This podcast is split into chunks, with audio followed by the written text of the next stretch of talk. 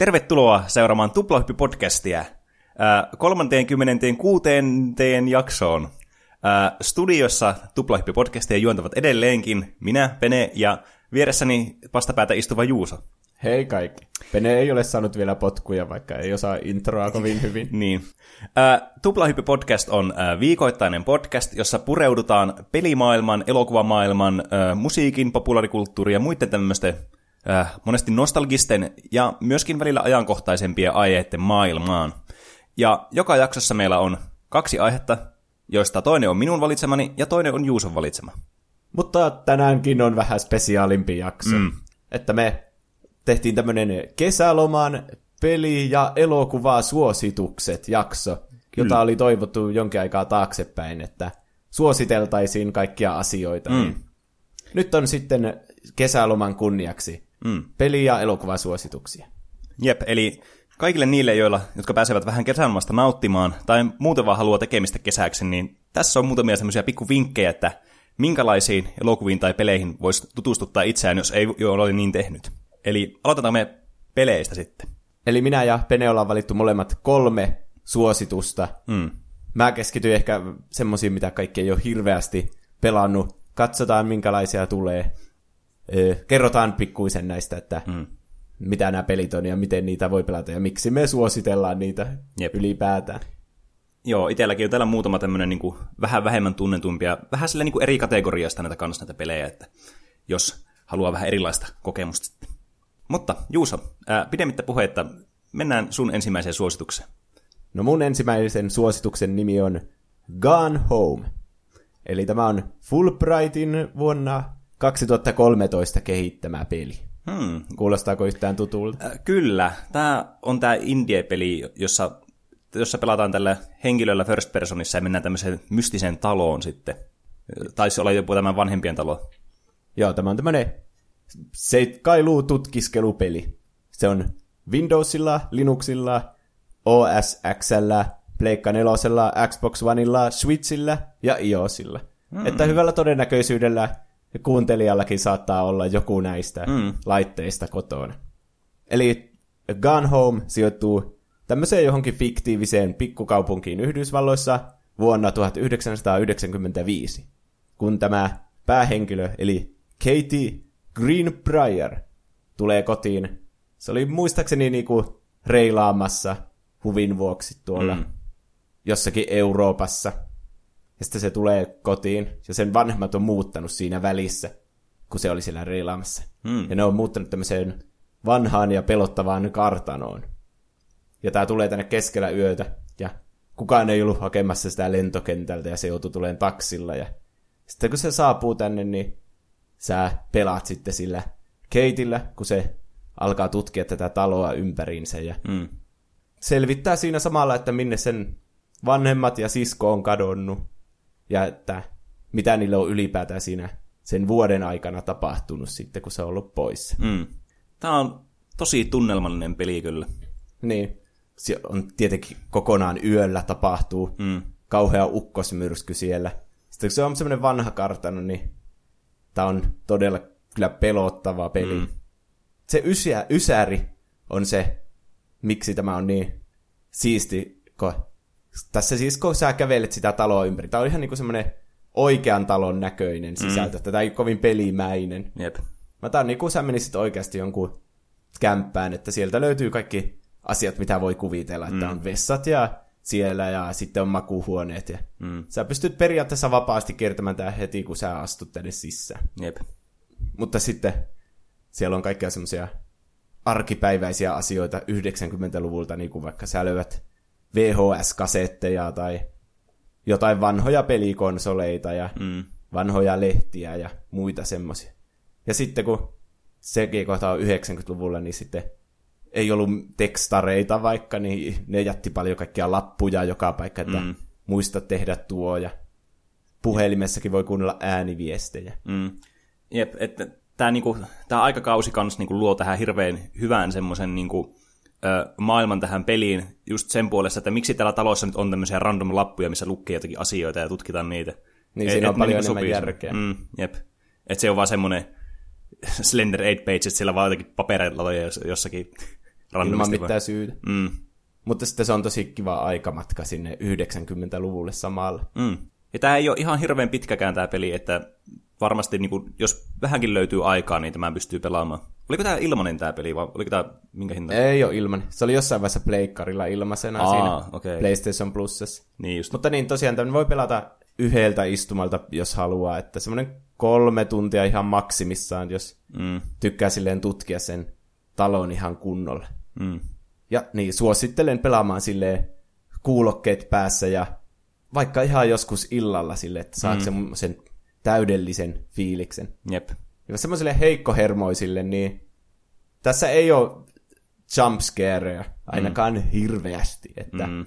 Kyllä kannattaa uskaltaa pelata. Niin tässä on, tämä on tosi yllättävä. Mm. Joo, siis mä itse on, niin mä en voi sietää jumpscareja, ja mä pystyin tämän pelin pelaamaan kyllä läpi ihan niin kuin ongelmitta, että tämä oli kiinnostava peli kyllä, ja voin itsekin suositella tätä sun suositusta.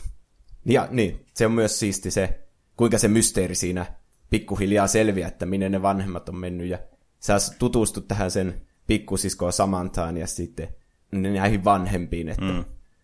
Kaikki palaset sille loksastaa kohdalle semmoisessa aika epälineaarisessa järjestyksessä, että miten sä nyt voit kuvitella, kun sä taloon mm. silleen tutkit, että eihän ne nyt missään tietyssä järjestyksessä voi tulla ne tietyt Niin. vihjeet Mm. mm. sieltä vaan. Jep. Ja kaikilla pelaajilla on myös omanlaiset pelikokemukset, että miten sen talon sitten kiertää sieltä läpi. Mm.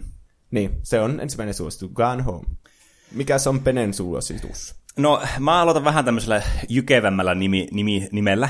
Eli tämä on mun listassa niinku kaikista tunnetuin näistä peleistä niinku ihan heittämällä. Ja tämä on yksi mun kaikkien aikojen suosikkipeleistä, ellei mun niinku kaikista suosituin peli.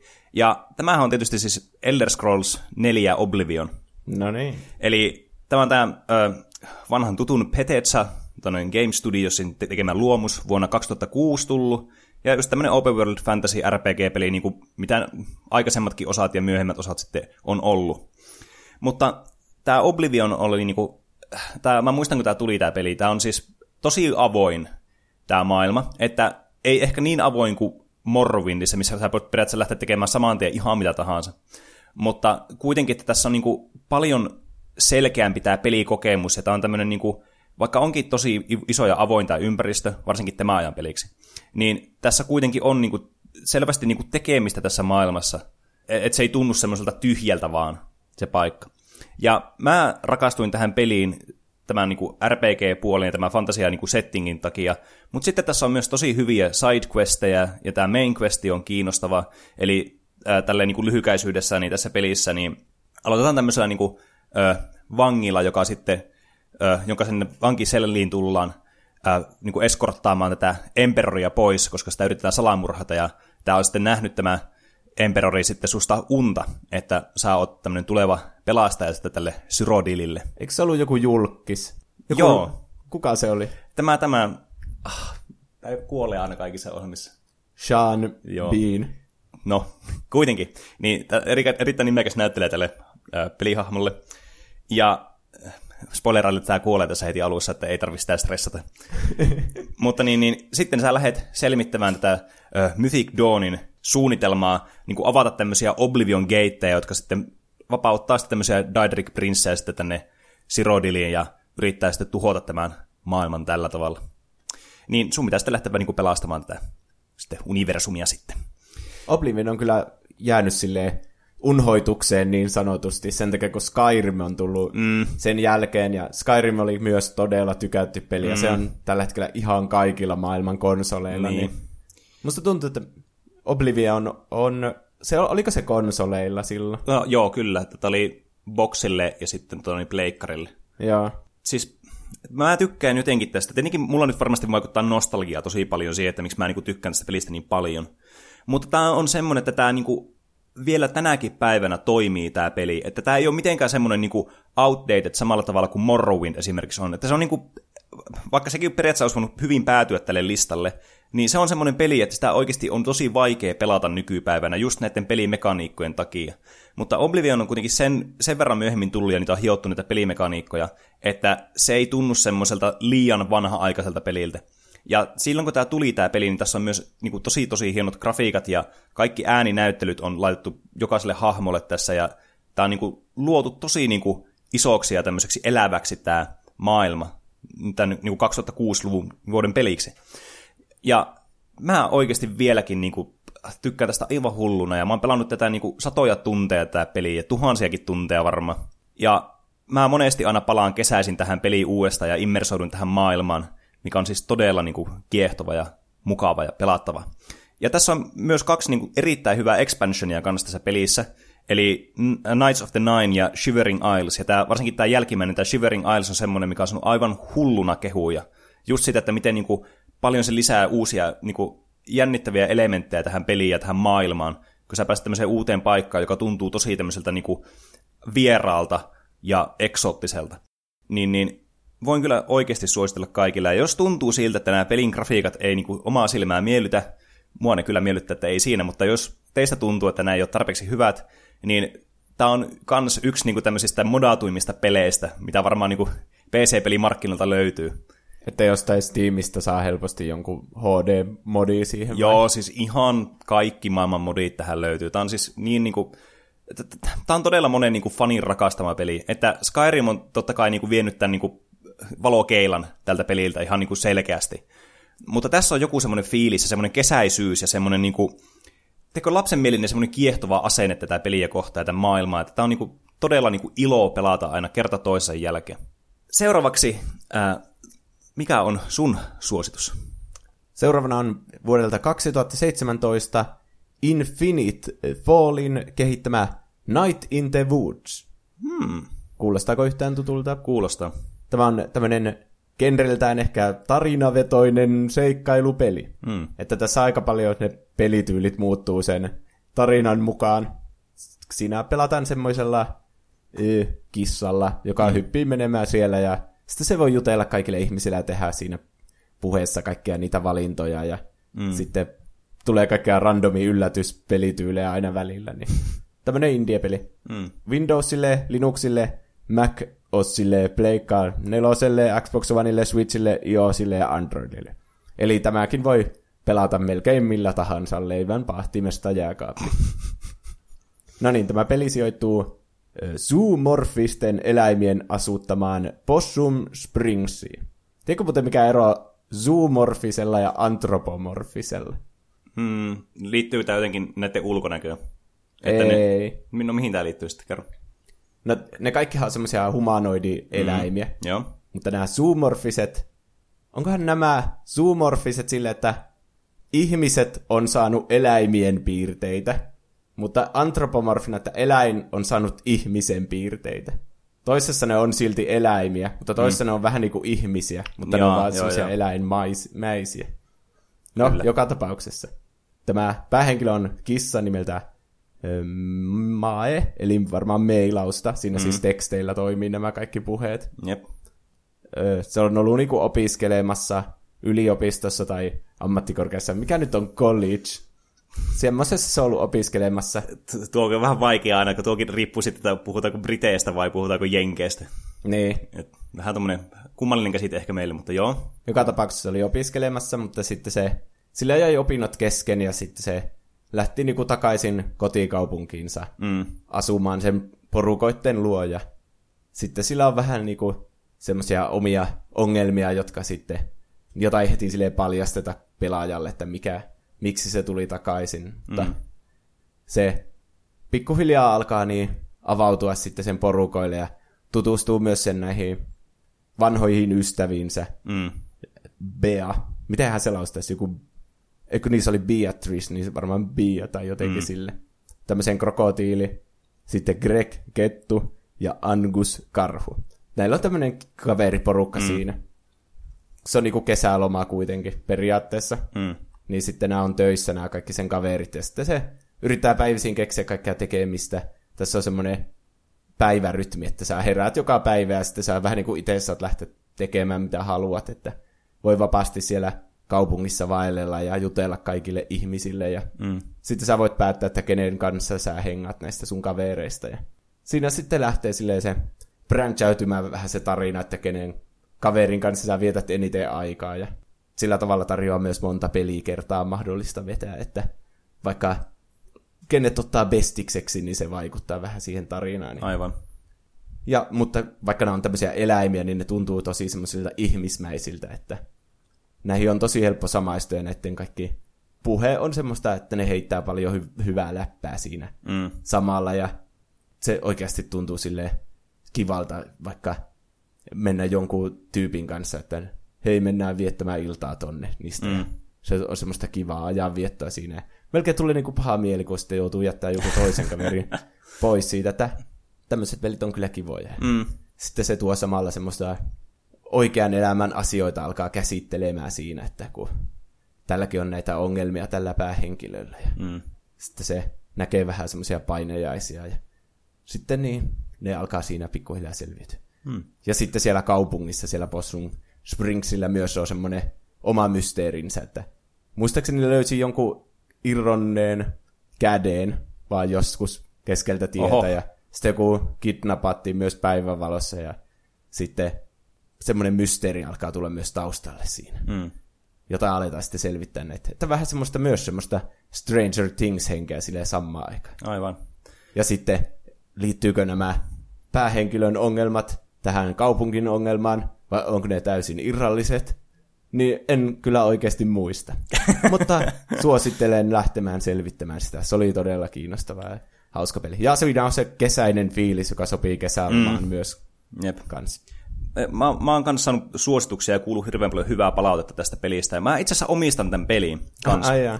Mutta mä en ole vaan niinku saanut aikaiseksi, johtuen siitä, että tämä mun Steam Library vaan täyttyy kaikista peleistä, mitä mä en niinku suurinta osaa koskaan muista pelata tai kerke pelata. Mutta niin, nyt kun otit tämän taas puheeksi tämän pelin, niin pitää varmaan itse pistää omalle kesäpelilistalle sitten tämä. Joo. Tässä on vähän se huono puoli, että tämä on ehkä vähän liian pitkä tämmöiseksi, niin tämmöiseksi aika kokeelliseksi kokemukseksi. Tätäkö olisi ollut kiva, jos olisi ollut semmoinen yhden pelikerran, mutta jos mä muistan oikein, niin olisiko joku kymmenen tuntia suunnille. Niin, niin. Joo, joo. Että kyllä siinä mon, muutaman kerran pitää, mutta mm. nythän on, joillakin on kesäloma, niin mm. pelatkaa sitten vaikka Night in the Woods. Niin, siinä on kuitenkin kesälomalaisille yhden peli-illan kokemus. Kymmenen tuntia helposti menee. Niin. No mikäs sulla on sitten toisena? Mä siirryn omassa niin, niin, äh, tässä näin, niin tämmöistä Open World Fantasy RPGstä, niin siirrytään sitten vähän tämmöiselle niin kuin erinäiselle sitten tutkimusmatkalle. Nimittäin tämmöiseen 2D Action Adventure, tämmöiseen sandbox-tyyliseen peliin, kuin Starboundiin, joka on Chucklefishin tuottama peli. Mä en nyt saa päähni, että mikä se on. Kerro toki lisää. Mm. Tämä on 2016 tullut niin kuin Early Accessista tämmöiseksi niin kuin valmiiksi peliksi, ja tämä on tämmöinen 2D, niin kuin, vähän niin kuin tämmöinen tasohyppely sandbox adventure-peli, saman tyylinen kuin monien tuntema Terraria.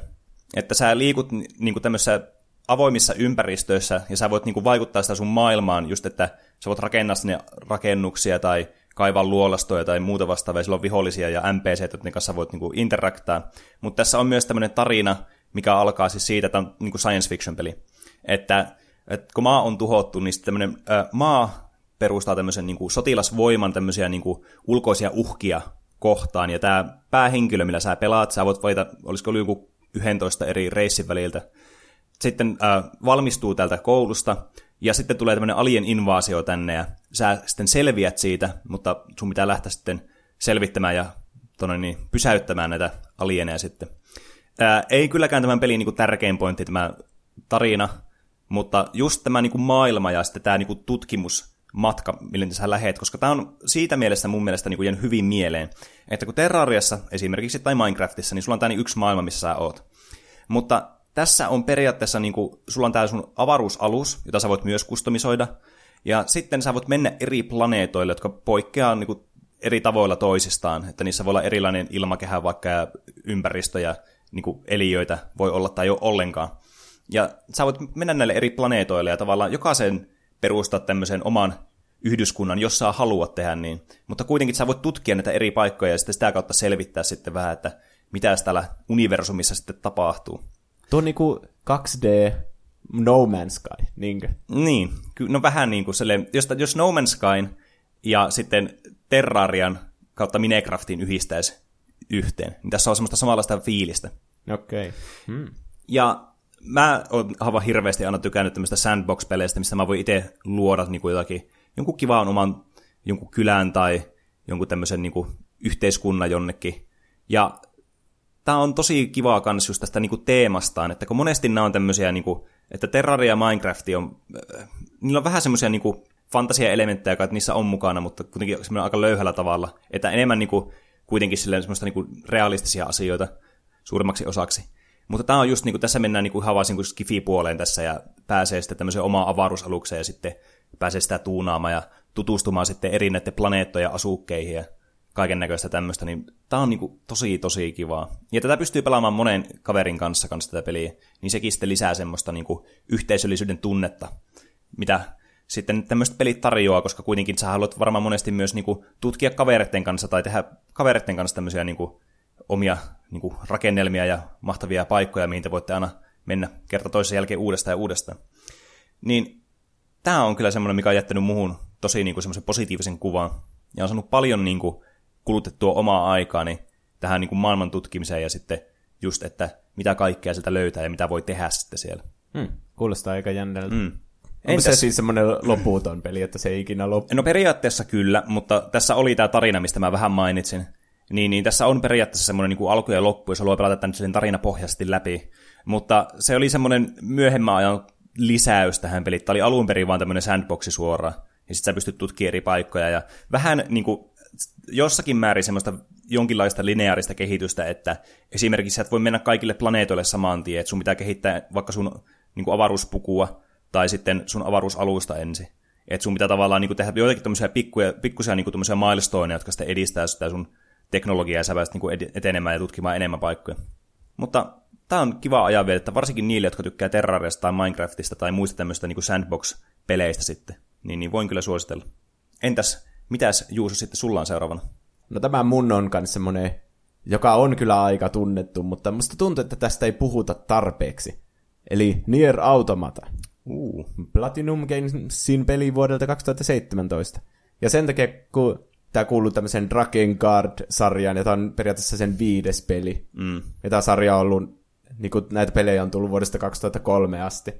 Niin monia varmaan pelottaa, että niin kuin lähteä mukaan tämmöiseen viidenteen osaan mm. aika randomisti. Mutta sen takia mä suosittelen sitä, koska se toimii tosi hyvin semmoisena yksittäisenä pelinä mm. myös, vaikka ei olisi mitenkään kuulu edes näistä muista peleistä. Eli tämä on Windowsille, Pleikka 4 ja Xbox Oneille. Tämmönen Platinum Gamesin tyylinen hack and slash toiminta roolipeli. Tämä sijoittuu vuoteen 11 945. Ja vissin, koska ne osa niistä Drakengard-peleistä on semmoisia fantasiateemaisia, jotka tyyliin sijoittuu jonnekin keskiajalle, niin hmm. sen takia, että tämä on niin irrallinen, että tämä sijoittuu tosi kauas tulevaisuuteen. Niin, aivan. Eli tässä on tämmöinen androidien ja koneiden välinen sota. Eli ihmiset on tehnyt tämmöisiä ihmisten näköisiä androideja ja alienit on tehnyt tämmöisiä koneita ja sitten ne sotii siellä maassa keskenänsä. Sä pelaat 2B-nimisellä taisteluandroidilla ja sitten teet semmosia ö, sulle annettuja keikkoja. Ne ö, ihmiset asuu niinku kuussa ja sitten antaa näille semmosia ohjeita mm. että mitä niiden pitää siinä tehdä siinä taistelussa niiden androidien. Sitten sulla on apuna tämmöinen tiedustelu Androidi 9S. Ja sitten sä teet semmoisia kaikkia keikkoja ja vähitellen siinä alkaa selviytyä kaikkia totuuksia, että mikä sen sodan merkitys oikeasti on ja mm. semmoista alkaa vähän paljastua se siitä ja samalla sä kehität sitä sun androidia ja saat uusia kykyjä ja tässä oli tosi hyvin yhdistetty ne, kun sä ohjat sitä niin kuin siitä, sun pleikkariohjaimella niin kuin ohjat sitä Androidia, mm. niin tässä on tosi hyviä semmoisia vähän niin kuin neljännen seinän rikkovia juttuja. Niin kuin, vaikka että ne enkat on niin kuin oikeastikin vaikka olemassa ja ne kaikki hoodie-jutut, mm. niin on siellä niin kuin, voit suunnitella sille Androidille semmoisen niin kuin, mikähän se olisi, semmoisen niin kuin piirilevyyn. Mm. Niin sitten ne on siinä piirilevyllä ne kaikki hoodin elementit, ja sä voit niin kuin, ottaa ne pois ja laittaa mm. takaisin. Että Jep siinä tulee semmoinen ainutlaatuinen elementti siihen mukaan. Mm. Tuo, siinä on kyllä todella paljon tässä pelissä tämmöisiä niin kuin metatason tämmöisiä kikkoja, mitä tähän on lisätty, jotka todella paljon niin kuin, lisää tähän peliin semmoista niin kuin, uniikkia ja freesiä ilmettä. Ja varsinkin, koska ne ei ole semmoisia, niin kuin, että ne ei tunnu semmoista, että ne on niin kuin in your face lätsätty vaan siihen tavallaan sen neljännen seinän rikkomisen takia, vaan pikemminkin, että se tavallaan niin kuin sopii siihen esteettiseen teemaan siinä pelissä tosi hyvin. Niin. Ja sitten jos löytää jonkun upgradein, niin sitten siinä on niinku järkeä, että eihän ihminen voi yhtäkkiä oppia jotain uutta hienoa takaperin volttia sille, että mm. se löytää maasta jotain, mutta sitten se sopii tälle Androidille tosi hyvin. Mm, jep. Niin sitten nämä koneet on sitten näitä pahiksia ja ne on semmoisia aika persoonallisia ja ne on vähän semmoisia wall-in näkö, näköisiä mm. monet, mutta sitten on myös semmoisia kehittyneempiä koneita. Muun muassa nämä pääpahikset Adam ja Eve, jotka on tämmöisiä paidattomia japanilaisia miehiä. Ja mä tykkään tästä pelistä, koska tää on tämmönen tosi japanilainen, että mm. tässä tapahtuu tosi randomia shittiä koko ajan ja taistelut on tosi eeppisiä ja näyttäviä ja mm. hahmot puhuu semmoisia Dragon Ball, semmoisia anime-laineja. Niin, mm. Siitä tulee jotenkin semmoinen kiva fiilis. Jep. Ja koko, koko tämä tarina. Tämä on ehkä 30 tuntia. Mm. Semmoinen ihan kiva eeppinen tarina tulee siinä ja semmoinen yksi hyvä kokonaisuus, joka on mm. semmoinen kiva seikkailu sitten. Mm. Ja tässä on myös paljon kaikkea erilaisia loppuja. Että... Olikohan tässä joku 25-26 erilaista loppuratkaisua. Mm. Jotka siis kaikki ei ole semmoisia tärkeitä, niin kuin, että ne on pakko niin kuin, vetää läpi ja nähdä itse välttämättä. Mutta niin kuin, joukossa on kuitenkin semmoisia, tälleen tämän tarinallisestikin merkittäviä erilaisia loppuratkaisuja sitten. Niin. Ja joka hetki on kyllä kiinnostavaa ja tämä tarina pitää tosi hyvin mielenkiinnon mm. yllä. Mm. Myös pelimekaanisesti pitää tosi hyvin mielenkiinnon yllä, koska tässä on yhdistelty aivan hirveästi elementtejä erilaisista peligenreistä.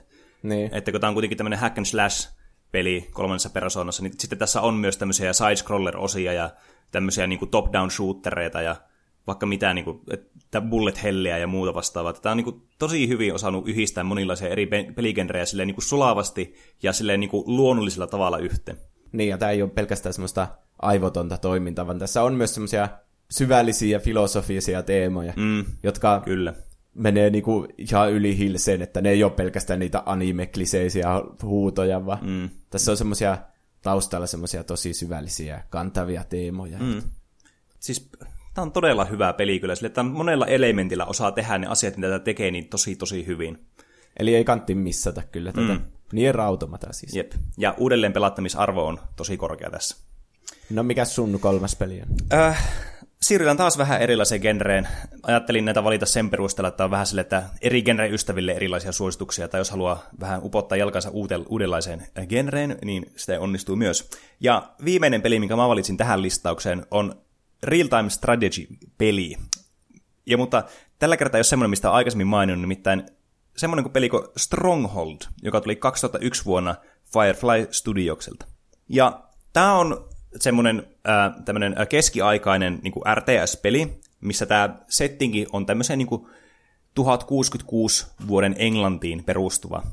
Ja sitten tässä on äh, tämmöisen niin kuin normaali reaaliaikastrategian mukaan, niin tässä pelissä on niin kuin pelimuotoinen tämmöisiä ihan normaali skirmistehtäviä, missä taistellaan niin kuin toisia pelaajia tai tekoälyä vastaan, mutta tämä koostuu myös hyvästä tämmöisestä niin kuin kampanjasta ja sitten tämmöistä erilaista niin kuin challengeista, että tämä tarjoaa myös paljon niin kuin enemmän ehkä semmoista niin kuin ekonomista lähestymistapaa myös niin kuin tällainen kampanjan puolesta, koska tässä on tämmöinen kampanja, tai siis niin kuin ekonomiakampanja, oli semmoista kampanjakampanja.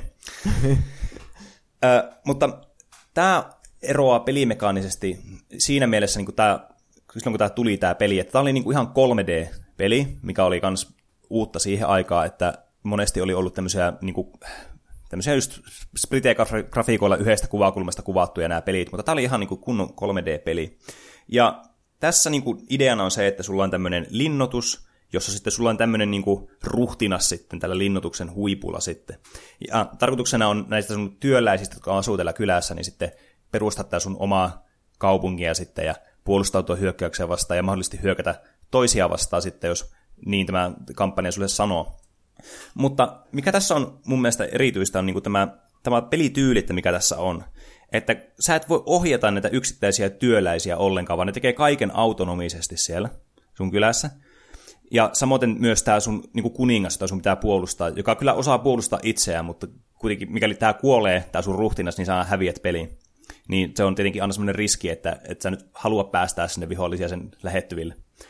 Mutta ainut mitä sä voit ohjata, niin on tosiaan tätä sun ekonomiaa niin kuin, tavallaan verojen muodossa, ja sitten niin kuin, että sä voit niin kuin, vaikuttaa siihen, että miten paljon vaikka eri resursseja tehdään tai kerätään.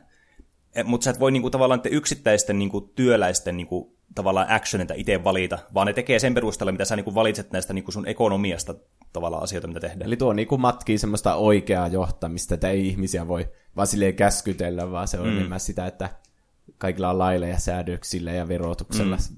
että tekee silleen, niin kuin, miten se yhteiskunta toimisi sitten parhaiten. Mm, jep. Ja tässä pitää just niin tämä ekonomia-puoli tässä strategiapelissä on kanssa tosi tärkeä, koska sä voit vaikuttaa sitten näiden sun kansalaisten tyytyväisyyteen just sillä tavalla, että kuinka paljon vaikka ruokaa sä tarjoat niille, tai kuinka paljon veroja ne joutuu maksamaan, tai minkälainen, minkälainen tämä ympäristö on, missä nämä asuu ja niin poispäin. Niin tavallaan sen tasapainottaminen sitten, että, että kun sä kuitenkin tarvit näitä eri resursseja eri asioihin, kuten näitä sun joukkoja, niin palkkaamiseen, että kyllähän sä tietenkin tarvit tehdä tämmöisiä sotajoukkojakin, jotka puolustaa sitten sun linnoitusta tai sitten käy valtaamassa jonkun toisen linnoituksen sitten. Niin tämä on tosi niin kuin, kiinnostava ja varsinkin tosi esteettisesti tyydyttävä peli. Tämä on tosi nätin näköinen niin kuin, aikansa peliksi. Ja tässä on hyvät musiikit tässä pelissä, mikä on monesti unohtunut näissä aikaisemmissa peleissä mainita, että näissä on kaikissa ollut kyllä tosi hyvät musiikit. Se on sulle tärkeää. Mm.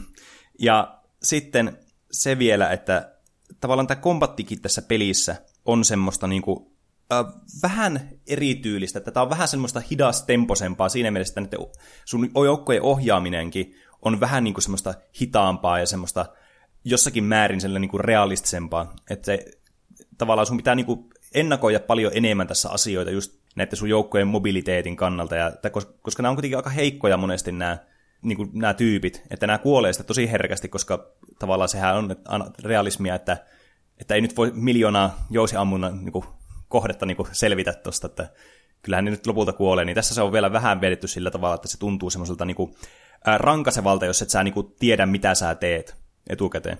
Mm. Niin tämä on tosi, tosi kiinnostava peli. Ja tässä on mahtava kans, kun tässä on tämmöinen niin, äh, tyyppi, joka lukee sulle aina tämmöisiä, kertoo sulle niin kuin, näitä päivän asioita ja askareita just, että, että vaikka onko kansa tyytymätön näihin sun rankkaan verotukseen tai muuhun vastaavaan, niin nämä ääninäyttelyt tässä pelissä on aivan niin kuin, tosi, tosi hyviä kans. Et siitäkin saa sitten itselleen paljon hupia aikaiseksi kyllä. Mutta tästä on myös sitten olemassa niin, niin ö, toinenkin osa, sitä toista osaa en ole pelannut, ja sitten tämmöinen Stronghold Crusade, joka sitten perustuu sitten enemmän tämmöiseen niin kuin pyhään sotaan sitten, niin kuin voi nimestäkin päätellä. Mutta jos on enemmän kiinnostunut sitten vaikka niin kuin itse tästä city building aspektista, niin uh, Banished on toinen peli kanssa, mikä on niin kuin eri studiolta, se on Shining, uh, Shining Rock Softwareilta tullut semmoinen niin kuin city builderi, mutta niin kuin tämmöisessä uh, keskiaikaa simuloimassa ympäristössä. Mutta kuitenkin niin kuin, tosi kiinnostava peli. Suosittelen kaikille RTS-faneille testaamaan. Siinä tuli kaikenlaisia erilaisia pelejä. Mm. Me kysyttiin myös kuuntelijoilta, että tämmöisiä No viikon kysymyksenä oli Instagramissa ja Twitterissä, että mikä melko tuntematon videopeli kaikkien pitäisi pelata. Hmm. Ja täällä tuli kyllä aika tuntematonta shittiä, että mä en ollut puolistakaan näistä kuullut. Mutta mä vähän tekin tutkimusta sitten katsomalla vähän tämmöistä gameplaytä, niin mm. saan itsekin sanoa näistä. Yep. Daksu sanoo, jotkut saattaa tuntea tämän pelin, mutta Suikoden 2 on ihan must-peli, jos tykkää RPG-peleistä. Tää on semmonen justiinsa semmoisilla pikseligrafiikoilla semmoinen, se näyttää täsmälleen Final Fantasy niiltä vanhoilta mm. peleiltä, että sulla on joku partia, siinä on vaikka neljä tyyppiä ja sitten sä kävelet siellä ja jossakin semmoisessa overworldissa ja sitten tulee mm. näitä taisteluita sitten randomisti aina. Ja sitten siinä vuorotellen päätetään, että ketä sä hyökkäät ja sille. Hmm. Suikoden kuulostaa kyllä nimenä niin tutulta. Että niin kuulostaakin. Se on kyllä, varmasti pelaisin enemmän tämmöisiä. Mäkin tykkään kuitenkin Final Fantasyista, mutta mm. nämä on aina ne kampanjat on ihan saatanan pitkin. Mm, se, se on näissä aina se niin kuin, kaikista vaikein niin kuin, elementti aina päästä yli, että kun nämä kestää tosi pitkään nämä pelit. Mutta toisaalta sen takia myös tehtiin tätä listausta nyt kesällä, että sitten on, olisi enemmän aikaa pelatakin tämmöisiä pelejä. Voimme laittaa Unreal World Peli on ollut todella pitkään kehityksessä ja päivityksiä tulee vieläkin. Hmm. Peli löytyy nykyisin myös Steamista. Suomalaisten kehittämä hieno roolipeli yksinkertaisilla, mutta toimivilla grafiikoilla. Hmm. Tämä näytti tosi randomilta. Ai jaa, tosi semmoinen, itse asiassa aika huono jotenkin grafiikka. Tässä kuvataan semmoista karttaa ja siellä on se sun jätkä ja muista siinä oli niinku valokuvana sen jätkän naama. Ja... Tämä on aika semmoinen niinku, tosi paljon kaikkea statistiikkaa, että mm. paljonko sä kannat, niin sitten sä miet tiettyä vauhtia. Ja Niin. Just semmoinen niinku vahva roolipeli, että Mm.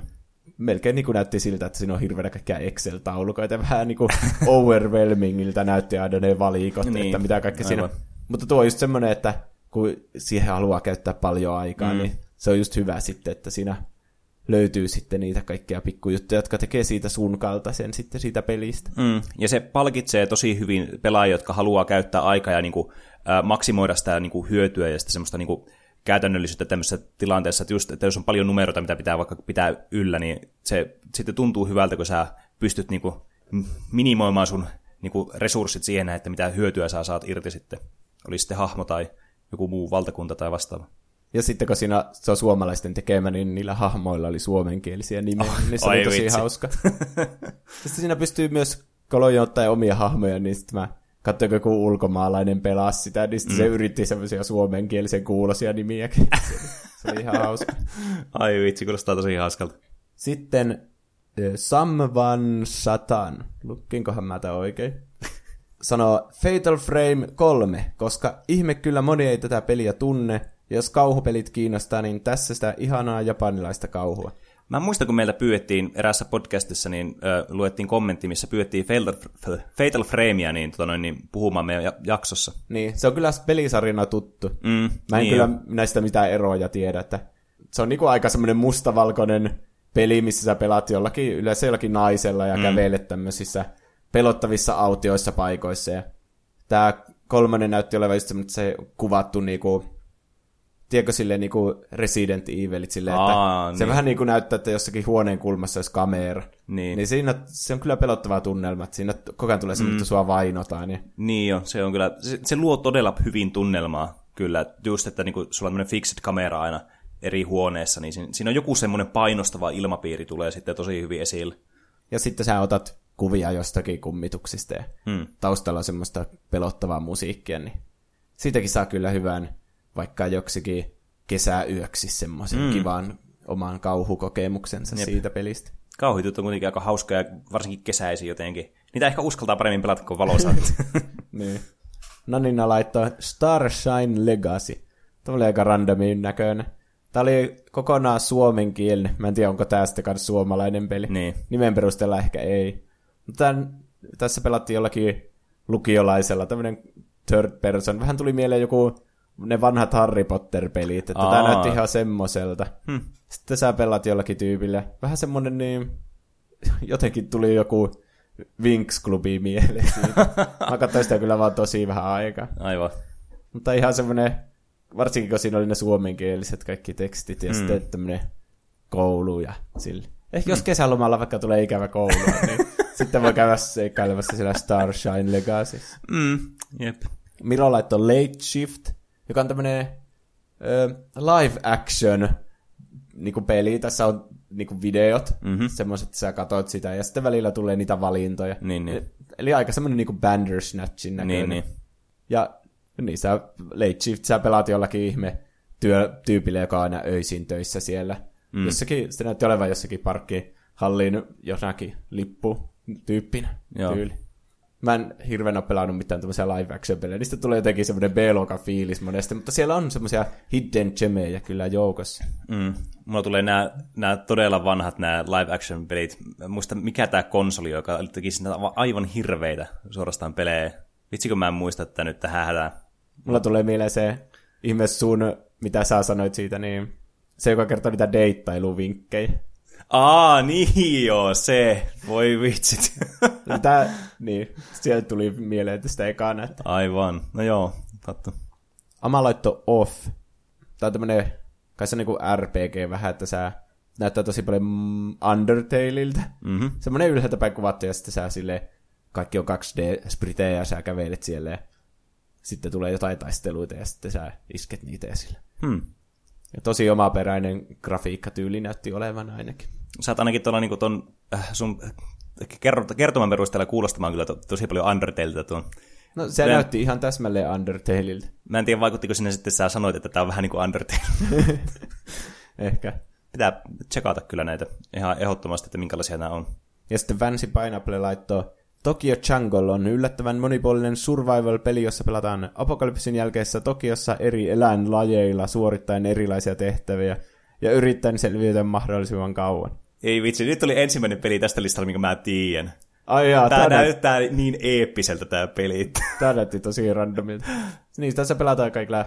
No tuo selitys oli itse asiassa aika hyvä, Niin että niin kolmannesta persoonasta ja sitten sä niillä eläimillä meet siellä ja sä voit hyppiä ja sitten niillä on joku, että no tämä laji elää vaikka vain 15 vuotta ja sun pitää Niin. niin. lisääntyä ja sille. Mm.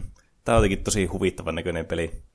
Mä oon joskus nähnyt kannasta sitä pelikuvaa, että mä siis nauroin ihan niin kuin, siis silmät ihan kyyneleinä, kun tää oli niin huvittavan näköistä. Tämä on vissi tämmönen, oli, olisiko ollut PlayStation Networkissa ladattavana Mm. tämmönen peli, että varmaan täydellinen johonkin Let's Play-videoille tämmönen Mm. läpäheitto. Niin. Mutta toisaalta voi olla myös semmoinen ihan... Se kyllä näytti niin läpältä, että, mutta voi se olla myös semmoinen tosi, totinenkin, Mm. survival-peli. Pitäis päästä testaamaan, että vois sanoa. Siinä oli aika hyviä pelisuosituksia Mm. tälle kesälle. Jatketaan tauon jälkeen elokuvaa suosituksilla. Tämän viikon sponsori on suomalainen kesäisen mökkireissun äänimaailma Tyynen järviveden rannalla.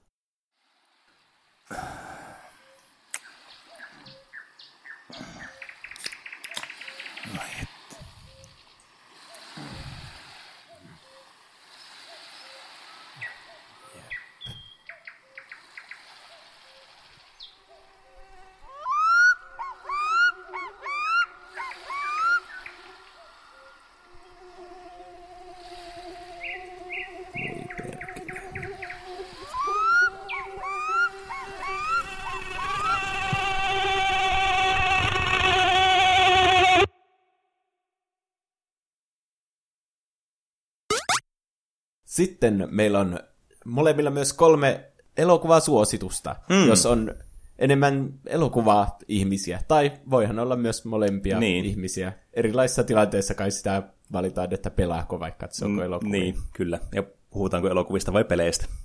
Niin No tässä podcastissa, joka, joka hyvä, niin tehdään. Niin, no niin, annappa tulla. Eli äh, mä oon kanssa listannut tänne kolme leffaa. Mä ajattelin aluksi, että mä listaan niitä eri kategorioista, mutta mä huomasin, että nämä kaikki on sama science fiction teema, mutta ei se mitään. Hyviä elokuvia kaikki, joten puhutaanpas niistä. Eli oma ensimmäinen valinta tälle listalle on vuonna 2013 tullut Snowpiercer.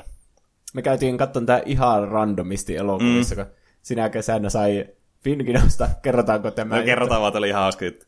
kun silloin oli semmoinen kampanja, että et Finkinolla, että jotenkin Coca-Cola-pulloista tai virvoitusjuomapulloista sai semmoisen koodin. Jos niitä keräsi joku hullu määrä, joku yli 20, niin sai yhden ilmaisen leffalipun. Mm-hmm. Mutta sitten, jos sä ostit yhden pullon, otit sen koodin ja muutit siinä yhtä kirjainta, Mm. niin sä pystyt tehdä sillä monta eri koodia. Mm. Mm. Ja kuten voi arvata, niin näistä elokuvan katselukokemuksista niitä tuli aika paljon. Että toivottavasti nyt Fobba ei tule pidättämään meitä, mutta tota niin, Silloin kyllä pystyy käydä katsoa kaikki randomit. Mm. Jep. Ja tämä Snowpiercer oli yksi näistä elokuvista, ja tämä oli semmoinen yllätys kyllä, kun tämä meni katsomaan. Ja sen varmasti voi päätellä, että hyvä elokuva kyseessä, kun nytkin puhun tästä. Eli tämä on tämmöinen science fiction action äh, elokuva, joka pelu, perustuu tämmöisen äh, ranskalaiseen visuaaliseen novelliin, joka on siis saman niminen. Ja tässä on, tämä on niinku korealaisen äh, tämmöisen elokuvaohjaajan tuotos, mutta tämä on niinku kuitenkin englanninkielinen elokuva. Että tämä on selvästikin niinku suunnattu tämmöiselle niinku internationaalille yle- yleisölle sitten tämä elokuva.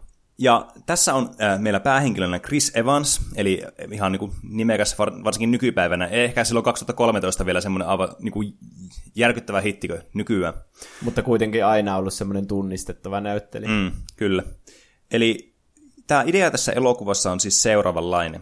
Eli tämmöinen post-apokalypsiin tämä sijoittuu, jossa niin vuonna 2014 tämä ilmastonmuutoksen vastainen niin kuin taistelu eskaloitui siihen, että tehtiin tämmöinen niin kuin kemiallinen yhdiste, joka sitten ää, piti viilentää ympäristöä. Ja se toimi vähän turhankin hyvin. Nimittäin koko maapallo sitten sai tämmöisen jääkauden tästä sitten lahjaksi. Ja tämän ää, seurauksena sitten ihmiskunta tuhoutui ää, melkein täysin. Mutta eräs tämmöinen rikas ää, miljonääri, giljonääri, en tiedä, voiko sana, sana hyvän tekijä käyttää, tuskinpa, mutta kuitenkin niin loi tämmöisen junasysteemin, joka siis kiertää koko maapallo ympäri, tämmöinen juna, jonka nimi on Snowpiercer, missä tämä elokuvan nimikin tulee. Ja tämä juna sitten niin kulkee pysähtymättömästi ja vetää näitä ihmisiä elossa, jotka tämän junan kyydissä ovat. Se oli muistaakseni ihan silleen sattumaa, että se junatyyli oli tehty ennen mm. sitä jääkautta, ja sitten ne vaan, ketkä sattuu olemaan siellä kyydissä, niin selvisi sitten. Mm. Oliko se sille? Joku ton tyylinen, että, että, että sitten myöhemmin, kun tämä jääkausi koitui vähän liian raskaaksi, niin sitten tämä osoittautui hirveän hyväksi tämmöiseksi niin kuin pakovälineeksi sitten kuolemaa kohtaan. Hmm. En muista ihan tarkalleen, miten tämä alku meni. Mutta siellä on kaikkia eri, se ei ole mikään semmoinen, niin kuin, muistako 2012 se jossa se, tehdään se arkki, johon kaikki mm. rikkaat menne. Jep. Mutta täällä Snowpiercerilla on myös köyhiä. Mm. Jep. Täällä on ihan kaikkia eri yhteiskuntaluokista ihmisiä. Mm.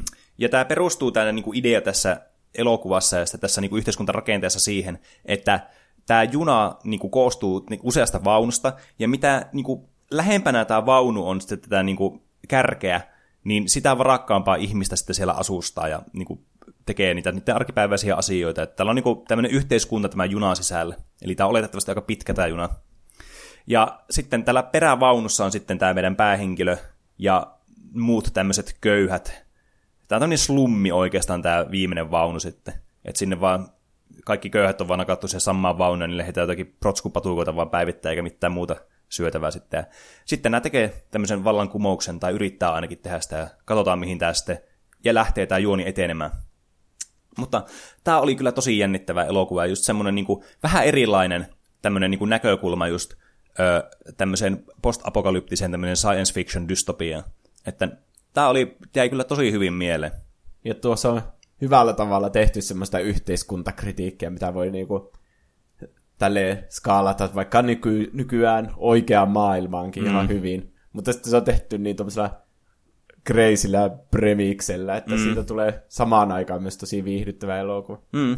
Ja se on jännittävää aina, kun ne menee johonkin uuteen vaunuun, että ne on kaikki niin erinäköisiä, että se ei ole mm. vaan mikään semmoinen tylsä VR-juna, vaan se on mm. oikeasti aika hieno juna. Kaikki. Niin jo. Kaikin, kaiken kaikki. Tämä on kyllä tosi, tosi miellyttävä elokuva esteettisesti, ja sitten tämä on kiinnostava myös tämä niinku juoni ja asetelma, ja katsoa, että miten tämä niinku asiat lähtee sitten ää, selviämään katselijoille. Ja se saattaa olla myös salainen jatkossa Willy Wonka ja suklaatehtaalla. Pitääkö tälle pyhittää joku oma podcast-jakso tälle teorialle? Sitten, Juuso, mikä on sun ensimmäinen elokuvaehdotus tai suositus? se on Boyhood, joka on Richard Linklaterin vuodelta 2014. Ja tämä oli kyllä joku Oscar-voittaja, tämä oli ihan paras elokuva silloin, mutta, mm. Mutta musta tuntuu, että se monet saattoi skipata sen, kun onhan ne Oscar-voittajat yleensä aika tylsiä semmoisia draama-elokuvia. Mm. Että jaksaako niitä katsoa. Ja tämäkin on melkein kolme tuntia. Mutta mä suosittelen sitä, että kaikki katsoo sen. Se on tämmöinen coming of age draama-elokuva. Eli coming of age ei vissi ole mitään järkevää suomennosta, mutta se on niinku semmoinen... Tämmöinen kasvutarina ehkä. Niin, aikuistumisesta kertova yleensä. Mm. Eli tämä on, tämä sijoittuu Teksasiin vuosille 2001-2013. Eli tätä on kuvattu 12 vuotta mm. joka kesä. Ja Jep. senkin takia se sopii hyvin tähän kesäsuositukseen, mm. koska tässä on tosi kesäinen fiilis. Mm. Tässä seurataan tämmöistä poikaa nimeltä Mason Evans Jr., jota näyttelee Ellar Coltrane. Ja tässä niinku Boyhood-nimestäkin voi päätellä, että se kertoo sen niinku nuoruus- ja lapsuusvuosista ja siitä, kun se kasvaa sitten mm. tämmöiseksi nuoreksi aikuiseksi. Mm. Ja sitten sen perheen, eli Olivian, jota näyttelee Patricia Argette. Hän, siis hän on hänen äitinsä. Ja Mason Junior, eli hänen isänsä näyttelee Ethan Hawke. Niin sitten näiden suhteen kehittymistä siinä samalla ja muutenkin, että mitä niiden perheelle tapahtuu siinä. Mm. Ja sitten hänen siskolleen Samanthalle, jota näyttelee Lorelei Linklater, jonka mä oletan, että se on tämä Richard Linklaterin oma tyttö. Nämä aloitti ihan tosi nuorena ja mieti 12 vuotta niitä kuvattiin joka kesä. Mm. Että tämä on niinku ihme, että tämä elokuva edes onnistui. Niin, siis tämän yleinen gimmikki tässä elokuvassa on just se, että tätä oikeasti kuvattiin siis 12, 12 vuotta ja seurattiin niitä samoja näyttelijöitä aina joka kesä niin kuin, tavallaan tässä tietenkin tämän niin kuin, elokuvan ää, niin kuin rajojen sisällä kuitenkin, että ei nyt, nyt oikeita yksityiselämää seurattu, mutta siis luotiin kuitenkin tämmöinen mahdollisimman niin kuin, tarkka kuvaus tavallaan siitä, että miten, miten, se, niin kuin, miten nämä niin kuin, vuodet vierii näillä ihmisillä ja miten niiden ihmissuhteet ja oma itse niin kuin, kehittyy sitten siinä samalla. Tämä osaa hyvin kuitenkin matkia semmoista oikeaa elämää, että kaikki nämä näiden ongelmat ja tilanteet, mitä ne kohtaa, on tosi semmoisia realistisia mm. ja samaistuttavia. Ja sitten se on jotenkin jännä nähdä, että ne samat näyttelijät siinä myös vanhenee, että se kimikki myös toimii siinä tosi hyvin. Mm. Ja ehkä sen yksi syy, miksi mä just tykkään tästä tosi paljon. Tätä ei siis ole voinut käsikirjoittaa mitenkään etukäteen, että koska tässä on kaikkia uusimpia. Yhtäkkiä puhutaan vaikka Facebookista, ja sitä ei tietenkään niin. siellä alussa ollut. Mm. Niin yksi, miksi mä ehkä erityisesti tykkään tästä, ja miksi? Onko nää nähnyt tämän muuten? Ää, mä en ole itse asiassa nähnyt tätä. No miksi säkin voisit tykätä tästä? Koska tämä päähenkilö on 94 syntynyt. Eli se on täsmälleen meidän ikäinen joka vuosi. Aivan.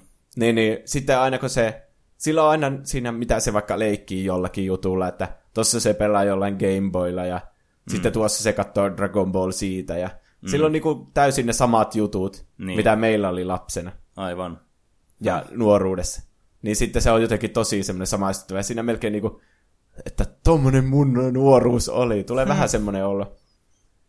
Tästä niinku, mulla monesti menee tosi niin kuin nämä nostalgiset jutut sille iskee muhun mm. paljon. Niin, niin sekin voi olla yksi syy, miksi mä tykkään tästä niin paljon. Hmm. Mutta tosi kiinnostavaa ja sitten niin sitä löytyy ne kaikki semmoiset samaistuttavat sitten teemat ja hetket ja tässä on semmoinen hyvä opetus taustalla sitten kaikille ihmisille, että miksi mä suosittelen tätä kyllä tosi paljon. Hmm. Ihan hyvä oli tuo kyllä tuo Elevator Pitch, pitääpä kyllä itsekin varmaan tutustua tähän tuon, tuon jälkeen. Että mä, mulla ei koskaan ollut semmoista hirveän niin kuin, suurta kiinnostusta niin kuin, tähän premiikseen, mutta sait kuulostamaan kyllä erittäin jännittävältä ton nyt, että pitää varmaan tsekata itsekin. Ja tämä on myös semmoinen aikakapseli, että esimerkiksi kun tähän aikaan tuli ne Star Wars prequelit, Aivan. ja ne loppu silloin 2005, niin sitten ne puhuu siinä yhtenä vuonna, että minkälaisia olisi Star Warsin jatko-osat, että voiko semmoisia tulla ennen. niin sitten se on tälleen jälkeenpäin hauskaa ajatella. Wow, aika siisti. Mikä se on sun toinen suositus? Öö, mun toinen suositus on science fiction elokuva, no niin. öö, joka tuli vuosi Snowpiercerin jälkeen, eli Ex Machina, eli vuonna 2014 tullut elokuva. Ja tämä on tämmöinen psykologinen science fiction thrilleri. Ja tämä on niinku tunnelmalta aivan niinku siis käsiin kosketeltava tämä elokuva. Tämä on niin Alex Garlandin debyyttielokuva, eli teki siis käsikirjoituksen ohjauksen niin eka, ekana elokuvana tämä elokuva. Se on aika pienellä budjetilla tehty, mutta silti niin kuin kaikki näyttää tosi, tosi hyvältä. Mm, jep. Että on sama, sama ohjaaja, joka on tehnyt vaikka tämän Annihilation, joka oli tämä kans Netflixin aika tosi iso niin kuin hitti kans, mikä tuli myöhemmin sitten. Mutta äh, tämä Ex Machina on siis perustuu tämmöiseen, niin seurataan tämmöistä henkilöä, äh, nimeltä Caleb, jota näyttelee siis Domhall Gleeson, eli tämä, mikä näyttelee tässä, tässä uusissa niin Star Wars-elokuvissa, että General Hoxia. Hux. Hux. Hox, Hox. Pitäisi muistaa nuo nimet ulkoa paremmin. Äh, niin tämä Caleb valitaan tämmöisen niin kuin, äh, Blue Bookin tämmöisestä jostakin kilpailusta, että se pääsee tämmöiseen niin kuin, tämän CEOn kanssa sitten niin jutustelemaan viikoksi sen omalle kämpille. Niin ja se on sen pääjohtaja, mm. maailman rikkain tyyppityyli. Jep. Ja tästä tulee tämä Keilebi tänne, ja sitten selviää, että tämä CEO sitten, että se ei ollutkaan vaan semmoinen, että se vaan pääsee hengaan sen kanssa viikoksi, vaan tässä oli mukana joku muu agenda sitten. Ja tämä agenda on siis se, että tällä on tämmöinen oma tekoäly nimeltä Ava, joka on siis tehty tämmöiseksi ihan niin kuin robotiksi asti, että se on niin kuin tämmöinen mahdollisimman paljon muistuttaa ihmistä. Ja tämän olisi tarkoitus sitten tämän Calebin niin kuin tehdä tämmöinen Turing-testi tälle, tälle avalle. Eli vähän niin kuin saa yrittää selvittää, että meneekö tämä niin kuin täydestä tavallaan niin kuin ihmisestä tämä tekoäly, että onko tämä niin hyvin tehty, että, että ei voi tietää, että onko tämä tekoäly vai niin kuin oikea ihminen. Ja sitten tämä alkaa niin kuin, niin kuin, niin kuin selvittämään tätä ja tekee näitä testejä tälle, ja näiden niin kuin henkilöiden väliset suhteet sitten kehittyy. Ja täällä tässä tekee myös mielenkiintoisesti tässä elokuvasta sen, ja varmaan se, että miksi tämä on myös niin kuin semmoinen tosi, tosi niin kuin unnerving, on se, että tässä on tavallaan niin kuin tämä koko elokuva, niin kuin tässä on kaikki nämä hahmot tässä samassa pienessä tilassa, Ja se on jotenkin tosi semmoinen niin klaustrofobinen tämä elokuva kanssa sitten. Ja tämä tunnelma on tämmöistä, että ei voi tietää, että kehen niin luottaa tässä. Niin ja ne ei mitenkään helposti pääse sieltä pois, että ne on vaan niin kuin siellä keskenänsä. Ja niin. Niillä kaikilla on vähän semmoiset omat motiivit ja pelinsä siinä menossa, tekoälyllä ja oikeilla ihmisillä. Mm, jep. Että tämä on niinku todella jännittävä elokuva, ja mä voin suositella joka ikiselle, että mä että nähnyt tämä elokuva. Että tässä, on niinku, tässä leikitellään myös tosi paljon niinku, tämmöisillä niin kuin filosofisilla kysymyksillä tässä, koska niin kun AIsta puhutaan, niin tämä monesti menee myös tämmöisille aika filosofisille tangenteille sitten. Niin tässä on semmoista samaa fiilistä kyllä, ja tämä on niin kuin todella niin kuin hyvin leikittelee tällä ajatuksella, just että onko nämä niin kuin koneita vai ihmisiä, ja just, että miten niin kuin tämä kehittyy tämä tilanne sitten tästä tämä loppua kohde. Ja tässä on myös todella, todella niin kuin hyvä soundtrack tässä elokuvassa, joka luo semmoista todella niin kuin hermostunutta fiilistä ja semmoista niin kuin, tosi, niin kuin, että nousee iho kanalihalle tästä elokuvasta. Ja välillä niin kuin, se visuaalinen puolikin on semmoinen tosi pelottava, niin on. että kyllä siitä tulee vähän semmoinen niin on. monesti. Että tämä on, niin kuin, tämä on tosi hyvä elokuva kyllä, niin kuin kaikin puolin. Tämä on niin kuin todella tiivis paketti.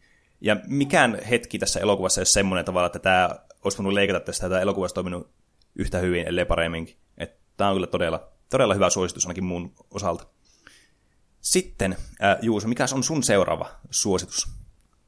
Tämäkin on semmoinen, minkä ehkä on jotkut ihmiset nähnyt, koska Christopher Nolan on koko internetin äh, suosikki ja maailman paras mm. tyyppi kaikin puolin. Mutta sillä on vähän siellä alkuuralla semmoisia, mitkä ei ole välttämättä kaikki nähnyt niitä leffoja tai su- mm. Tunnetaan vaikka Inceptionista ja Batman-trilogiasta, mutta Jep. sinne väliin on mennyt semmoinen elokuva kuin The Prestige vuonna 2006. Ai vitsi, tämä on Joka on meidän molempien suosikkielokuva. Mm. Se on tämmöinen psykologinen thrilleri, joka sijoittuu 1890-luvun Lontooseen. Ja sitten se kertoo semmoisesta niin, semmoisista niinku taikureista, semmoiseen taikuri alalle sijoittuu tutkii niitä siinä. Mm. Päähenkilöllä on Robert Angier, joka näyttelee Hugh Jackman, ja sitten Alfred Borden, jota näyttelee Christian Bale. Ja nämä on tämmöiset, aluksi ne on niinku kaverit ja sitten toimii niinku yhdessä semmoisessa samassa taikuri, jossain taikurifirmassa tyyliin, mm. mutta sitten tämä elokuva enemmän kertoo sitten näiden välisestä kilpailusta, kuinka ne koko ajan yrittää tehdä parempia taikatemppuja kuin toinen ja mm. niin edespäin.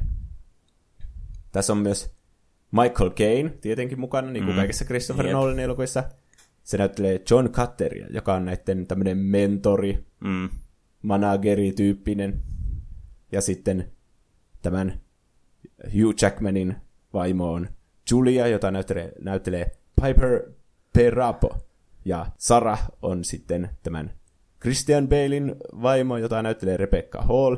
Siinä on myös Scarlett Johansson, joka on tämmöinen lavataiteilija, mikä se voisi olla semmoinen avustaja. Mm. Hahmon nimeltä Olivia. Ja tässä on myös David Bowie ja Andy Serkis mukana. Ehkä mä en paljasta, mit, mitä ne näyttelee, mutta kuitenkin mm. semmoinen all-star-kästi. Niin, kyllä. Tässä on tosi paljon nimekkäitä näyttelijöitä, mutta toisaalta niin on monessa muussakin äh, niin kuin Christopher Nolanin elokuvassa. Mutta tämä on kyllä todella niin kuin, jännittävä ja mielenkiintoinen elokuva. Mm. Tämä on kerrottu semmoisella, sekin aika Christopher Nolan-maista, että kaikki kohtaukset on ihan sekoitettu vaan randomin järjestykseen, ja se on semmoinen palapeli, mitä sun mm. pitää niinku selvittää, että missä järjestyksessä kaikki tapahtuu, ja sitten kun on näitä taikatemppuja myös siinä mukana, niin se tuo semmoisen uuden elementin siihen, että miten kaikki asiat silleen tapahtuu, ja mm. onko vaikka tässä oikea taikuutta vai miten ne tekee niitä taikatemppuja, mm. niin yhdistettynä siihen, niin siitä, se on kyllä semmoinen palapeli, jota sä niinku kokoat siinä sun päässä, kun sä katot sitä. Mm. Ja myös, myös niin todella viihdyttävä ja ö, hyvät näyttelijäsuoritukset ja kaiken kaikkiaan täydellinen elokuva. Siis tämä elokuva on niinku täydellinen elokuva Christopher Nolanille just tämän, niin kuin tämän settingin takia, että kun ne tekee näitä taikatemppuja. Ja tämä voi kuulostaa vähän ouvolta tälle ensikuulemalta. Mutta se pointti on niin kuin, ainakin mun silmissä, mistä on niin hyvä elokuva just, että kun nämä taikatemput on itsessään semmoisia, mitä sä, niin kuin haluat, kun sä aina näet taikatempun, niin sua kiinnostaa tietää, että miten tämä on tehty tämä taikatemppu niin tämä koko elokuva kantaa tavallaan sitä roolia, että sä haluat niin kuin, selvittää nämä niin kuin just palapelin tyyli, että mitä kaikkea tässä tapahtuu. Ja tämä, niin kuin, nämä taikatemput itsessä on niin kuin, hirveän hyvä koukutin tavallaan sille ajatusmaailmalle jo valmiiksi, kun sä alat katsoa tämä elokuva. niin tämä niinku vie kyllä ihan mukanaan tämä, tämä niinku mysteeri, mikä tässä on tässä elokuvassa, kun tämä on niin kuitenkin todella mysteeriverhoama niin oikeastaan joka kohtauksessa. Niin tämä on aivan niinku siis timanttista kamaa kyllä. Mm. Ja joka kerta, kun sen katsoo uudestaan se elokuva, niin siitä löytää jotain uutta ja mm. huomaa jonkun uuden asiayhteyden siinä. Niin jo. Että tämä on kyllä, tämä oikeasti kyllä niinku kestää uudelleen katsomista niinku erittäin hyvin. Että tämä oli semmoinen elokuva, kun tämän katsoi eka kerran, niin halusi heti katsoa uudestaan tämä. Niin. Että jos et ole kertaakaan nähnyt, niin ehdottomasti heti pitää katsoa The Prestige. Mm, kyllä. Mikäs on sun kolmas suositus? Äh, mulla on taas äh, aika synkkää aihetta, koska mulla on taas tämmöinen science fiction kautta tämmöinen psykologinen thrilleri täällä tarjolla. Ja nimittäin nyt on 2001 vuoden elokuva Donnie Darko. Aa, no niin. Eli tämä on tämmöinen, niin kuin, äh, tämä on Richard Kellyin tämmöinen debyyttielokuva, joka siis, jota tähdittää Jake Gyllenhaal. Ja tämä on tämmöinen erittäin äh, tällainen niin kuin psykedeelinenkin suorastaan tämä elokuva. Ja tämä kertoo tämmöistä teinistä, joka näkee tämmöisiä, niin kuin, tämmöisiä niin kuin, äh, tämmöisen jänisasuun pukeutuneen, tämmöisen tosi kriipin näköiseen jänisasuun pukeutuneen tämmöisen miehen nimeltä Frank, joka sitten kutsuu tätä ja alkaa kuin, keskustelemaan tämän kanssa. Ja äh, tässä niin kuin, selvästikin kuin, käy ilmi tässä alussa, että niin kuin, kukaan muu ei tätä tiedä tätä hahmoa, on vähän niin kuin sen pään sisällä, tai ainakin niin annetaan niin ymmärtää tässä alussa katsojalle. Ja sitten tavallaan, miten tämä manipuloi sitten tämä Frankki tekemään että tuonne, niin, päähenkilöä, tätä Donnie Darkoa, nimikkohenkilöä, sitten tämmöisiä niin kuin, laittomuuksia, ja tavallaan se kertoo tälle, että maailma loppuu 28 päivän päästä, ja sitten nämä kaikki tapahtumat sijoittuu niin kuin tälle, tälle aikavälille sitten. Ja tämä on todella, todella niin kuin semmoinen tämä on semmoinen elokuva, missä ei voi niinku oikeasti tietää, että mitä tapahtuu seuraavaksi, kun tämä on tosi psykedeellinen, ja tämä on tosi niinku semmoinen synkkä ja semmoinen niinku, jotenkin niinku, semmoinen jännittävä olo koko ajan, että ei oikein tiedä, mitä, niinku, miten tähän pitäisi reagoida mihinkin asioihin, mitä tämän tekee, koska tämä on aika kuitenkin tämmöinen niinku, tämmöinen pelottava tämä, tämä itse niin tämä Frank, mutta sitten kun tämä Jake Gyllenhaal kanssa on niin hyvä näyttelemään just tämmöisiä tosi niin kuin, äh, vähän tämmöisiä troubled persoonoja, niin tää jotenkin, uh, tästä jää semmoinen niin kylmät väreet, kun tätä katsoo. Niin. Se on, siinä on koko ajan se, että ei tiedä, että onko sillä vaan... Sillä on ihan selvästi ainakin jonkin tasoisia mielenterveysongelmia niin jo. Donnie Darkolla. Mutta sitten kun tässä on semmoinen... Tässä on paljon skifi-elementtejä mukana, mm. niin sitten ei oikein tiedä, että mitkä on niitä niin kuin jotain hallusinaatioita ja mitkä on skifi-juttuja. Mm. Ei oikein tiedä yhtä, että mitä tapahtuu milläkin hetkellä. Mm. Ja sen takia ehkä tästä on tullut semmoinen internetin suuri kulttiklassikko, että yritetään tulkita ja sitten mitä tässä elokuvassa niinku mm, niin tapahtuu. Niin jo. Että tässä on niinku vaik- mä olen varma siitä, että mä en itsekään vieläkään ymmärrä, että mitä tässä tapahtuu tässä elokuvassa. Vaikka tämäkin on niinku nähty ja niinku luettu moneen otteeseen synopsiksi ja kaikkea, mitä kohtaus kohtaukselta tapahtuu, niin mä oon vieläkin ihan niinku kujalla, että mikä tämä niinku...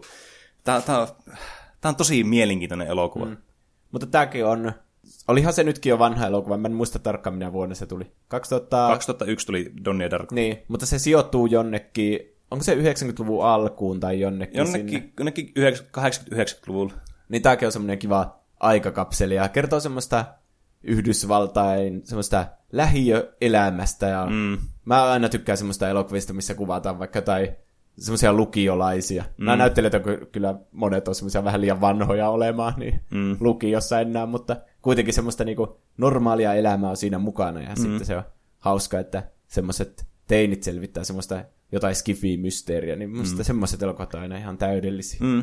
Ja tässä on tämmöisiä niinku thrillerin omaisia tämmöisiä aika pelottaviakin hetkiä mukana, semmoista just, että semmoista jännitys on niinku koko ajan ilmassa tässä, niinku näissä mukavissakin ja tämmöisissä niinku, ö, just sanoit tätä lähiöelämää, mitä ne vaan elää siellä, niin näissäkin tilanteissa on aina mukana vähän semmoinen jännitys koko ajan, joka sitten niin kuin, pitää sitten katsojan niin kuin, varpaillaan kohtaus kohtaukselta. Mutta suosittelen ehdottomasti kaikille ihmisille katsomaan tuota, jotka ei ole nähnyt, että tämä on, tämä on tosi mielenkiintoinen elokuva. Mikäs on, Juuso, sun tämän päivän viimeinen suositus? Menee vähän samalla tommoisella psykologisella thrillerillä. No, tää on ehkä jopa kauhuelokuvan puolelle menee. Mm. Mä en tarkistanut tätä ikärajaa, mutta tää on varmasti K18, niin olisikohan se pitänyt mainita jossain vaiheessa. No, katsokaa sitten kuuntelijat itse, että ette mm. katso vahingossa liian hurjaa elokuvaa. Mm. Mutta vuodelta 2016 Nicholas Winding Refn ohjaama The Neon Demon. Aa. Eli tämä elokuva sijoittuu Los Angelesiin ja kertoo mallien tämmöisestä, tästä koko alasta. Tämmöisen mallimaailmaan niin sanotusti sijoittuu. Mm. Tässä päähenkilönä on Jesse, jota näyttelee Elle Fanning, Mm-hmm. aika nouseva tähtin näyttelijä. Aika nuori semmoinen parikymppinen, ja se tulee tänne Los Angelesiin. Muistaakseni se oli jäänyt orvoksi, ja sitten se yrittää tulla sitten malliksi tänne Los mm. Angelesiin. Tämmöinen aika perinteinen niin kuin, tarina, että joku tommonen nuori nainen haluaa menestyä, Mm. ja sitten menee Los Angelesiin, ja Jep. kertoo niinku siitä sen, kun se, sinä haluaa sitten edetä siinä uralla ja tulla semmoiseksi breakout semmoiseksi julkiseksi sitä kautta. Mm. Tässä on myös Dean, hänen kaverinsa ja valokuvaajansa, jota näyttelee Carl Glusman. Ja sitten tämä Jesse tutustuu tämmöiseen meikkaajaan kuin Ruby, jota näyttelee Jenna Malone, joka oli muuten Donnie Darkossa, se Donnie Darkon tyttökaveri. Oho, aika jännittävää tämmöinen yhteys kyllä löytyy tässä. Niin. Joka sitten vähän niin kuin saa tämän sitten suhteella etenemään tässä myös tässä uralla. Ja sitten tässä on, no näitä voisi sanoa niin kuin tämän elokuvan pahiksiksi, tämmöinen Gigi ja Sara. Ja tämmöisiä muita malleja. Mm. Ja sitten tämä elokuva siis kuulostaa ihan tämmöiseltä tylsältä, että jaa se on tommonen niin leikkisä tommonen, tiedätkö, että Mm. siinä on varmaan joku pinkki kansi ja se on joku romanttinen komedia, että sitten se löytää rakkauden ja sitten se menestyy, mutta Niin.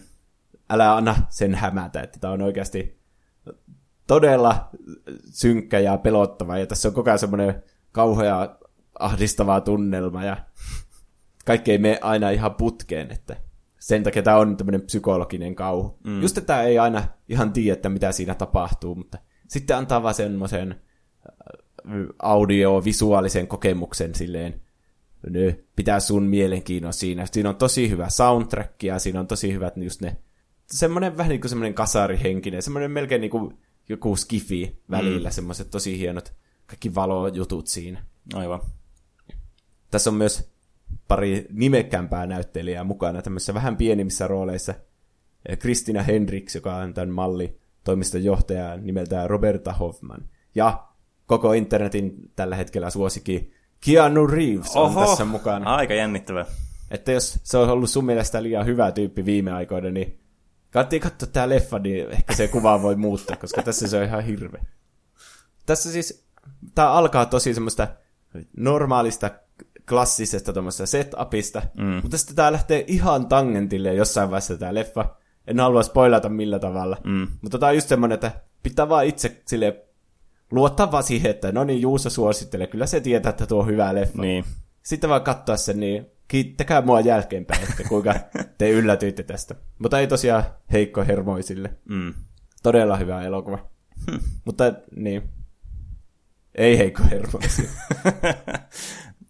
No, ainakin varoitukset on nyt annettu tästä elokuvasta, mutta erittäin niin kuin, kiinnostava premiisi ja tämmöinen, niin kuin, että varmasti tuun itse katsomaan tämän elokuvan kyllä. Tommoset on kyllä vaikeita, että jos se, miksi se elokuva on hyvä, niin perustuu mm. vähän niin kuin johonkin semmoiseen yllättävään juttuun. Mm.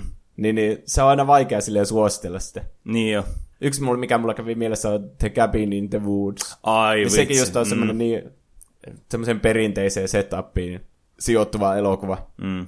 Jep. Mutta sitten se koko, että miksi se on hyvä, niin se on vähän niin kuin juonen käänne siinä. Mm.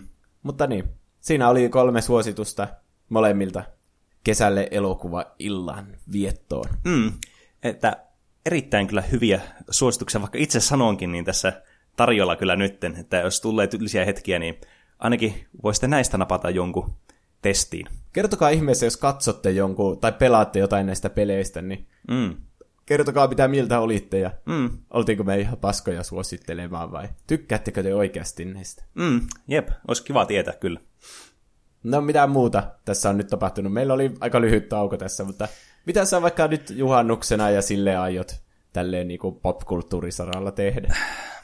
Aha, no, nää, niin kuin viime jaksossa tässä loppuosiossa mainitsinkin, niin tämä Crash Nitro Fueled on tämän jakson ulos tulemisen aikana jo tullut ulos. Oho. Eli sitä luultavasti tulee paljon tässä pelailemaan, mutta myös semmoinen mukava asia, mitä sain nytten niin kuin tämmöisen viikonlopun, joka oli aika rauhallinen viikonloppu itse asiassa nyt että ei ollut hirveästi niinku semmoista actionia, niin pääsin taas pelaamaan Witcher 3, joka kuuluu myös yksi niinku suosikkipeleistä. Että siinä se tunnelma on kyllä niin, kuin niin kesäinen ja semmoinen, niin kuin, että se on semmoinen kesäpeli mulle.